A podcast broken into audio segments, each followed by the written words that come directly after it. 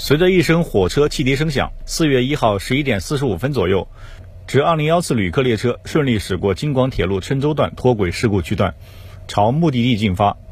据悉，这趟列车由北京出发，开往三亚，是脱轨事故发生以后从事故路段通过的首趟旅客列车。广铁集团有关负责人向记者介绍，虽然通行逐步恢复，但正常运行还需要一段时间。四月一号十一点到四月二号的十一点，停运四十三列，迂回十列。京广铁路是中国的一条南北交通大动脉。三月三十号十一点四十分左右，T 幺七九次列车途经京广铁路湖南郴州永兴县高亭司镇永华村路段时，因附近山体滑坡撞上塌方体，中断行车。截至目前，事故造成一人死亡，一百余人受伤。三月三十一号，铁路部门调整京广铁路南段一百九十二趟列车运行，